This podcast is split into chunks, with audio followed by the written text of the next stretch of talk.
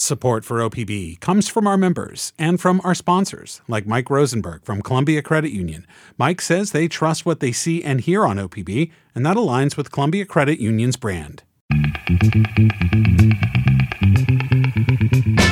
This is Think Out Loud on OPB. I'm Dave Miller. People in Oregon can now legally take the psychedelic drug psilocybin in supervised settings. Oregon voters passed Measure 109 in 2020. Then came years of rulemaking because the Oregon Health Authority had to create a first in the nation system. It includes licenses for the manufacture, testing, sale, and use of psilocybin under the watch of trained facilitators. Now, a handful of service centers are up and running. We're going to hear from the owners of two of them today. We start with Cathy Jonas. She is the owner of Epic Healing Eugene, which became the first licensed service center in May and started seeing clients in June. Cathy Jonas, welcome. Hello there. Why did you want to get into this particular business? Well, that's a long story, but the uh, short version is I had an ayahuasca experience in 2015. And during that experience, working with psychedelics, the plant medicine ayahuasca, I had a um, uh, communication that told me I was destined to do deeper work with people. And as a uh, clinical social worker, this turned out to be one of those pathways for me to do that. So, when voters approved this in 2020, I mean, that was sort of that was a a state sanctioned dream come true. It seemed to be. It was a surprise that it happened. I had uh, a feeling that I was destined to do deeper work with people in 2015 during that ayahuasca experience. But then, when it was like 2019 that there was talk about this actually being able to happen, then 2020, I really wanted to be on board to see if I could be part of it. One of the hallmarks of a lot of psychedelic experiences is that it can be hard to translate them into words, to communicate them to other people because they can be so inward. But what was it about that experience for you that made you want to actually s- switch places and be the facilitator as opposed to the client? Um, that is actually a very beautiful question and something that really shapes my work right now is that I remember being taken care of so well by the shamans who took care of me in Peru. And I wanted to be able to do that for other people because it was so transformational and healing for me. I want to skip forward. Um, we've talked over the last couple years about the the rulemaking process. Obviously, that's over. You are up and running. And you actually got a lot of national publicity for being the, the, first service center to open. What did that mean in terms of interest from potential clients? Well, that was quite the surprise and um, of how much interest there was initially and continues to be. Uh, this is, we get referrals from all over, self referrals. I mean, people create their own referrals and just get onto our website. But we have uh, over 35,000 people, I'm sorry, not 35, um, 3,500 people that are on our, um, our wait list that have reached out to us. And the need is so great that people are looking for um, some way of having healing or a transformational experience in their life. And this is really um, Michael Pollan. You have to thank him because uh, he's his book and also his Netflix series, You Can Change Your Mind, has really helped broaden the view. And this has given people a chance to think outside the box of that possibly there's some other ways to get healing besides the standard Western uh, medicine model. 3,500 people on your waiting list. Can you mm-hmm. give us a sense for what they write? Um, about half of those people, well, we get about half people easily are from out of the state of Oregon that are reaching out. We even get people internationally that are reaching out. Um, and most of them, I'd say about 50% or greater, are psychedelically naive. That means that they've never had a psychedelic experience. They've been afraid to have a psychedelic experience because of, you know, national publicity over the years, starting in 1970, where it was. Um, um, made a scheduled one substance, uh, psilocybin, and all research was shut down. And so I'm sure all of us remember kind of your uh, this is your brain on drugs with the brain with the egg frying on a um, frying pan. And so this was has been the image for many until more recently that uh, people are understanding that there is research, there is benefit. So that's a lot of people that are reaching out to us right now. So that that's a, a, bit of their background. You're saying about m- more than half from out of state, more than half, in your words, uh, psychedelically naive. Mm-hmm. Um, what are the reasons that they're reaching out to you? Though? A lot of trauma. Uh, PTSD from either childhood or uh, military backgrounds, but I'd say even more from childhood. Uh, there is uh, treatment resistant depression, anxiety. And then we have a lot of people that are hoping for us to get some insight into their lives about a career change, creativity. Uh, trying to get a deeper spiritual connection with themselves. We have a lot of people reaching out with uh, that have a terminal diagnosis with the end of care kind of like a existential angst about a fear of dying. So that is um, also a large uh, population segment. Hmm. What was it like that first day when you started just seeing dozens of these stories coming in? It was really humbling. Um, you know, I've been a therapist for several years, so I'm used to working in the mental health field, um, but just having uh, droves. like we had 55 on our wait list before it hit national news on May 5th. And then everything just exploded. And I was trying to keep up with it like I used to, with uh, just like hand processing each referral, reading each referral. And then it was like so many. It was like this snapshot of the pain of humanity. And I certainly felt like I was carrying that for a while, um, trying to figure out, well, how can I serve everyone? And we're also really small. I, I mean, we're, I'm running this out in my counseling uh, office space. So we're not large. So there's no way that we can serve as many people that are on our wait list. But well, how many um, people can you serve right now on, on any given week? Um, not very many. We're we maybe do um, like three to five. Um, you know, we're very small. I mean, we just if we can. Our goal right now is to get up to like 20 a month or something like that. There are a thousand more people on your wait list than you can see in a week. Right. So how right. how are you deciding who to say yes to? Well, what we do is um, we try to, for one thing, is make it really open that we are really small and the kind of setting that we have is really conducive for individuals, for couples, and groups of three that know each other already. So we're not trying to be more than we are. We have two offices, that's it, you know.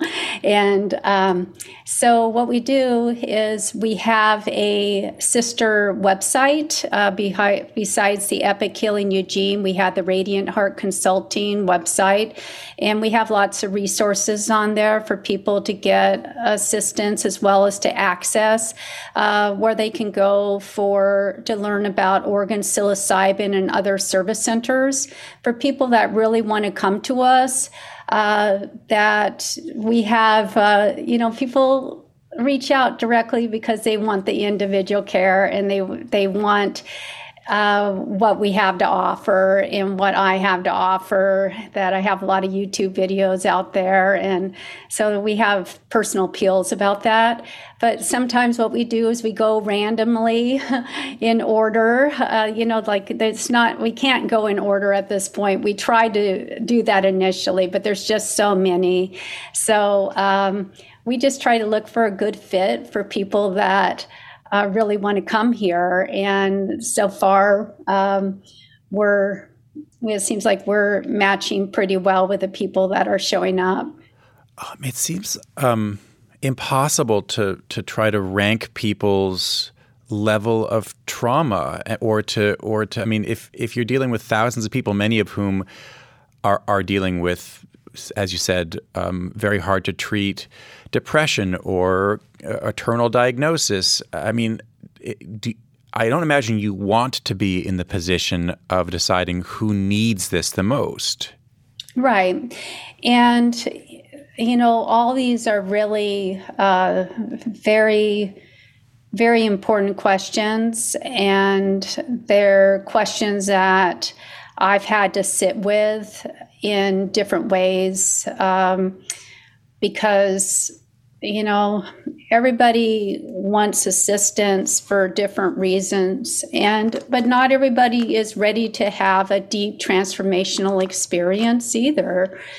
This really takes a lot of hard work to come into an experience like this. A person has to be ready to access emotions and feeling states for for a person that has felt like they tried everything and nothing has worked, psilocybin might not be the right thing right now. If somebody is in crisis and suicidal, maybe ketamine is the right thing right now. Um, so we're looking at uh, who might want to come. You know, I've I we're also operating. Oregon has mandated a non-medical, non-directive model. So uh, for people to come, they really need to be psychologically, you know, uh, able to handle a transformational shift. And so they need to be ready, and hopefully they have some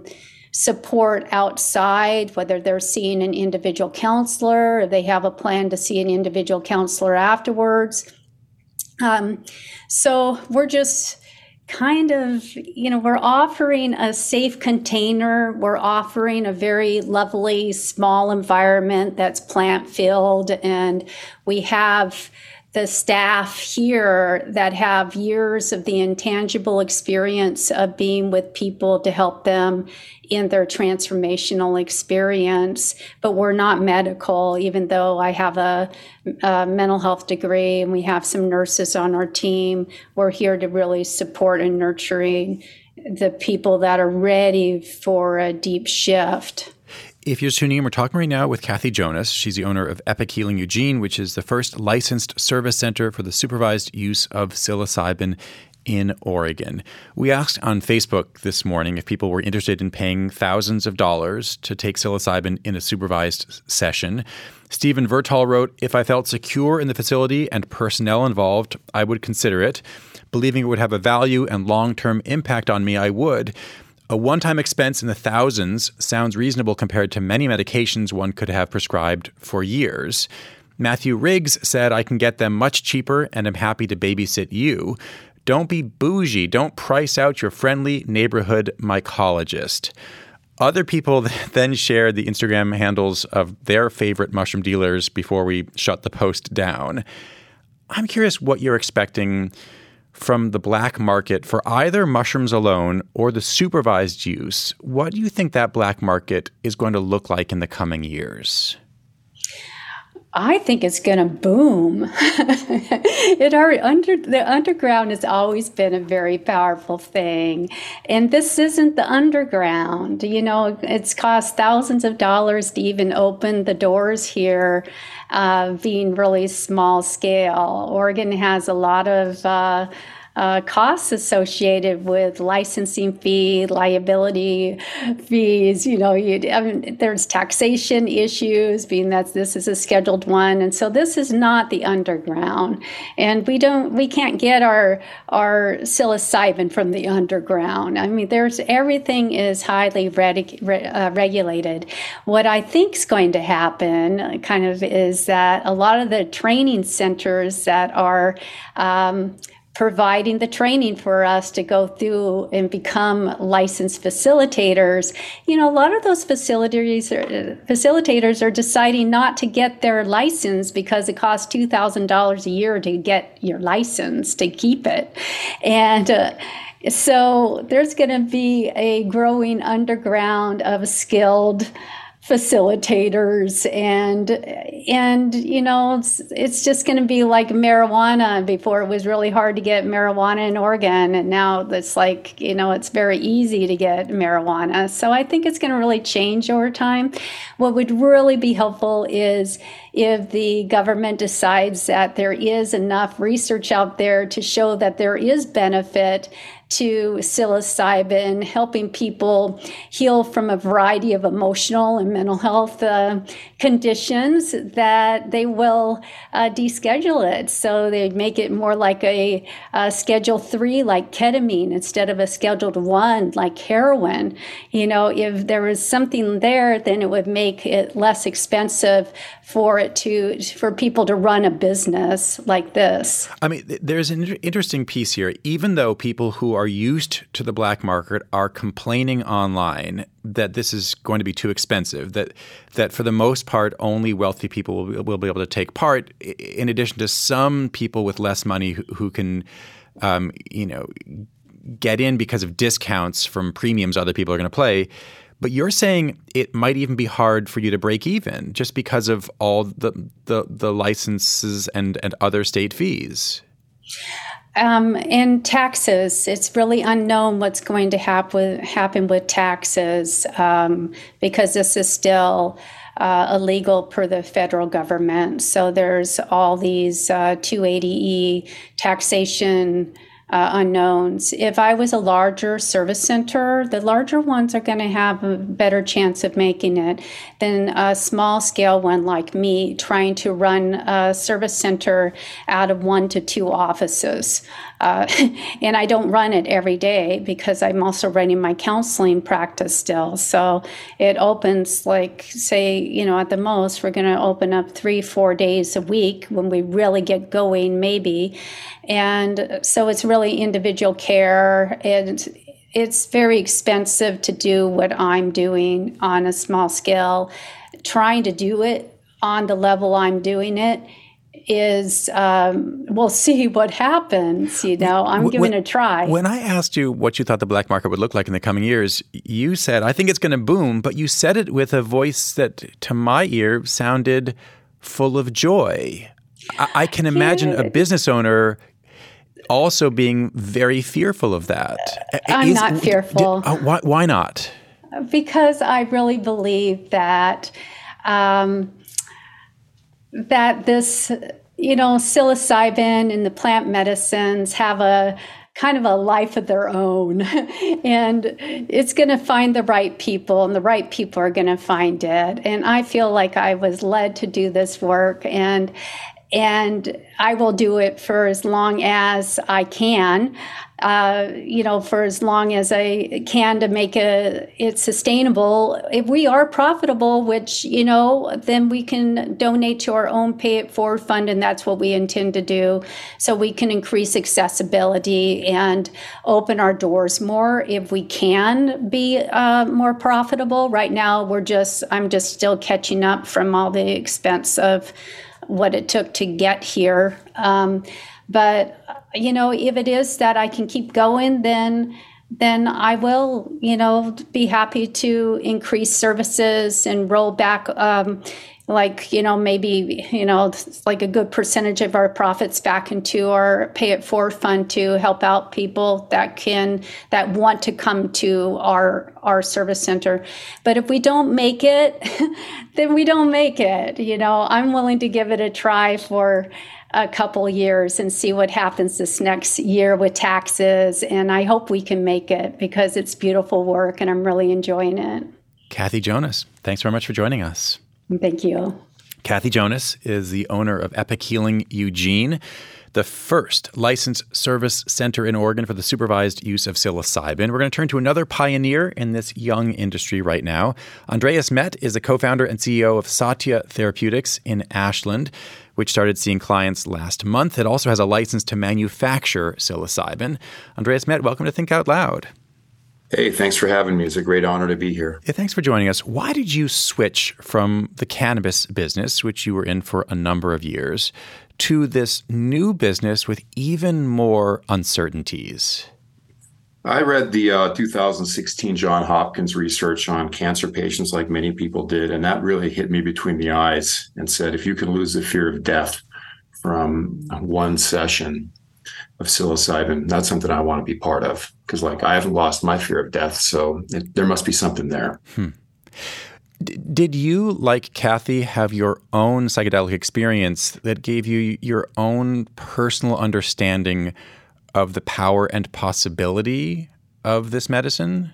I did have a, an experience, but it was with psilocybin back when I was 19, and I had a very powerful experience. I won't get too much into detail about it, but the message I got out of that is there's so much power inside of us, and we really think we have and that carried me a long way to do the things I've done in my life, uh, both in work and outside of work. But it, it always gave me the courage to go back and in moments where I thought I was weak or didn't have power, I could go back to that power that I saw that evening. Hmm. How has your business been uh, since you started seeing clients uh, about a month ago? It's been going exceptionally well. Um, we also are a relatively small service center. We have, you know, more rooms than some do, but you can't just load rooms full because people make noise. So we try to see one or two. We haven't had a three person day except in groups, but like for example, today we're doing a session and a person is having a lot of somatic response and making a lot of utterances and you know quite a bit of racket so to speak which is kind of normal. And so we had to break the group up and have you know the other person in a separate room. So it's even though you might have more rooms you still have to manage your space so that you have a great experience for everybody. And this is happening right now? Yeah we have uh, clients in session right now. How much have your clients shared with uh, with you uh, or, or, or their facilitators about their reasons for going. It's a it's a interesting situation here where, as we heard from Cathy, um, the the state said this is this is not technically you know healthcare that's being provided. Yet there is research to say that um, that for for for certain um, mental health conditions this might be beneficial, but that's that's not the role you're playing. So I'm just wondering how much you all know about what's going on with your clients. Well, that's a that's a technical question. As a service center licensee, I have no knowledge of what clients do with their facilitators because the facilitators are a completely separate entity, and I don't have the right to know what the client's medical history is at all. The facilitators are the ones who get into that. And I'm in facilitator training right now. I'll be a facilitator by the middle of October. But what I can tell you as a service center licensee is that uh, I get requests every day. Uh, we don't have a wait list. Uh, we get requests every day and we immediately process them and get back to people because people are so absolutely desperate to heal. Um, you asked earlier what people the conditions are. From their emails, I'll get an email that goes like this: "Help!" Explanation point. I've suffered with depression for 30 years. Can you help me? That's an email. And I typically write a really standard form back that just says, Hey, we don't have a wait list. We're located in Ashland. Um, if you look at our website and look at our facilitator list, tell me if you have a preference. I'll get you in touch with them. And I just hand them off. Now, when they come in to get treated, I'll typically meet them and won't talk to them, but they'll oftentimes show up with a spouse or a loved one. And then sometimes in the waiting room or so the loved one will share some of the issues or whatever and then what i hear about afterwards is after the treatment sessions and we've done today this is the 26th and 27th treatment that we're doing uh, I'll hear from the majority of people about, oh my goodness, my anxiety is gone. or, or this has really helped me cope. Or yesterday, a quote was, wow, I can stand up and speak for myself again. Mm-hmm. So, what we're seeing is desperation. As a service center licensee, I only have really limited knowledge because I'm, I'm not in that loop and the facilitators have that. I hope that answers the question. Why do you want to be a facilitator? As you said, you're, you're like you think you're going to get your license in just a couple months in in yeah, we're finishing fall. practicum. We're finishing practicum this week, and we're the first service center in the state to actually do practicum with psilocybin legally. So basically, practicum hours to become a facilitator, you go through 120 hours of training, and then you're required to do 40 hours of practicum. And the facilitators that have been getting licensed, maybe they've been doing it underground or whatever, but they've been doing more like breathing exercises. So we have been doing practicum. This marks the end of my my my journey from practicum, uh, working with the clients. But the question you asked is, why do I want to be a facilitator? I think it would be absolutely reckless to be a service center operator and not also be a facilitator because of some of the challenging situations we run into. What are the challenging and, situations? What what well, might they be? People the people that are seeing us are 80% are from out of state. Most of them are very successful and have the money to come out here and take a week off from work and come out here and do one or two sessions. And they don't have any psychedelic experience and they uh, desperately want to change their situation. They typically are asking, they've done the research, they're asking for very large doses. And it, what happens is they they go into uh, these difficult what we call loops, and they so, you know maybe twenty percent, and it's it's it can be relatively difficult and complicated because it's just a matter of time to help them you know come back and that's a part of the process but those challenging situations you know they might want to wander they might want to go outside. We don't let them go outside so we just have the and we're you know we it's just managing these difficult situations that people have on psychedelic journeys. The reason why it's good for me to be a facilitator is i'm then legally since i've met the clients i could step in and facilitate if the other facilitator needs assistance. And i will also see clients and that's an important thing because this is very expensive. And you know we're targeting a price all in with the cost of the medicine at $1,500 a session. Some of our facilitators are charging up to 2,700 total all in. Some are more like 1,650. When I get my license, I'm going to be one of the people doing all in services for $750. Today, we've actually been uh, providing some of this social equity where we're actually discounting in the group class today. The two people are each paying $300 for their group session, including medicine. So we're already working on this. But by me being the facilitator, I have the ability to choose the price and I can start targeting a price that gives everyone fair access. Because that's what this program for me is about is fair access. Why? Why is that important to you? It's social equity. I mean, there it's not this this this should not just be something for the people that can pay thousands of dollars.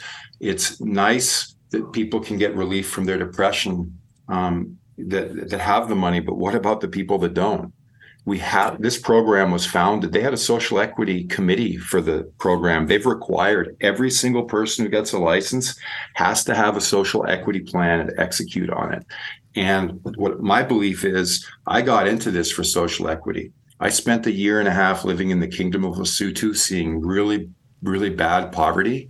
And I decided when I came out of that to go into this business that I'm going to spend the rest of what I do for my career is going to be to try to help people. And that's going to really have a high social equity component to it, where people that have been um, marginalized that have you know people that don't have access. We want to make access. So as a company we're we, are we are working with a company called uh, a group called the psilocybin access fund which is going to you know they're raising money to get people here. We're talking to people to maybe bring uh, you know people here that can't afford it. We'll we'll cover costs some of these um, third parties will help cover costs, and we're going to make it happen so that people can get treated for seven hundred fifty to thousand dollars here. Not everybody, because I can't, you know, I have to run a service center, but I have a, a colleague. He's also being licensed, and we're committed to this. If you're just tuning in, I'm talking right now with Andreas Met. He's a co founder and CEO of Satya Therapeutics, which is a psilocybin service center and licensed manufacturer in Ashland. I'm curious how, how you think about the future of the black market for psilocybin or other psychedelics in Oregon. As we heard from Cathy, she thinks it's going to boom in the coming years. What are you expecting? Uh, it's definitely booming. It's been a vibrant business um, in many places. You could call gray market activity. It's it's it's all these training programs. Many people are not intending to join the Oregon system, and that's a great thing. It's a wonderful thing. I'm a believer that, and I'm a believer because the people that come to my service center here, they are having transformational experiences. I know that for a fact because I see it happening and I follow up and they're not lying to me these are transformational experiences. And the way I look at it is the more people there are in the gray market, the more people are going to be helped. That being said, I think what we're doing here in Oregon is fundamentally different because we're highly regulated and we have to do by law a certain number of we have to do a preparation session we have to do an well integration is optional but not in my service center everyone's getting an integration session because that's what's the most important. Meaning a, a, a, conversation after the administration of the psilocybin. Yes. Up until the point of administration, the most important thing going on is preparation and attention. And the greater the intention, the greater the preparation, then the better your journey is likely to be. But after all of that, the most important thing is integration. And many people feel abandoned in integration after their experience. That's been shown in the research studies that are at the big medical places.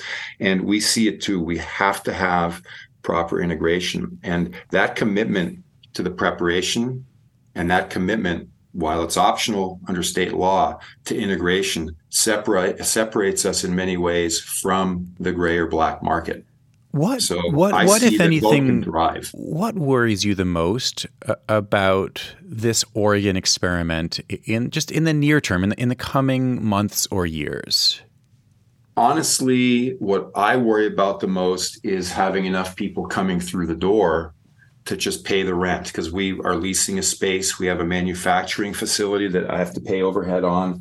And you know, there's not a lot of people being treated. I I would say probably the the most any service center is treated is maybe 30 people, maybe 20 people so far to date. I don't know, maybe there are 40. If there's four service centers, that's 160 people a month you you can't run a manufacturing business supplying i can i can supply the entire west coast at that rate you know, and not let alone Oregon. And there's four manufacturers. So the issue is really getting the volume going. And the OHA has been exceptionally good, uh, in my opinion, at helping licensees get going and getting through the the backlog. And we need more service centers opening, and we need more facilitators. So really, the issue is getting more people in the door. Well, it um, seems like that that issue is. I mean, I guess the question is what's the ceiling for rich people who want this version of a psychedelic experience as opposed to um, the the gray market version? And and are there enough of them for there to actually be a licensed industry anywhere? Absolutely, there is enough. There are 30 million people in the United States or more that have conditions they wish they, that were gone. They want them gone now from a mental health standpoint.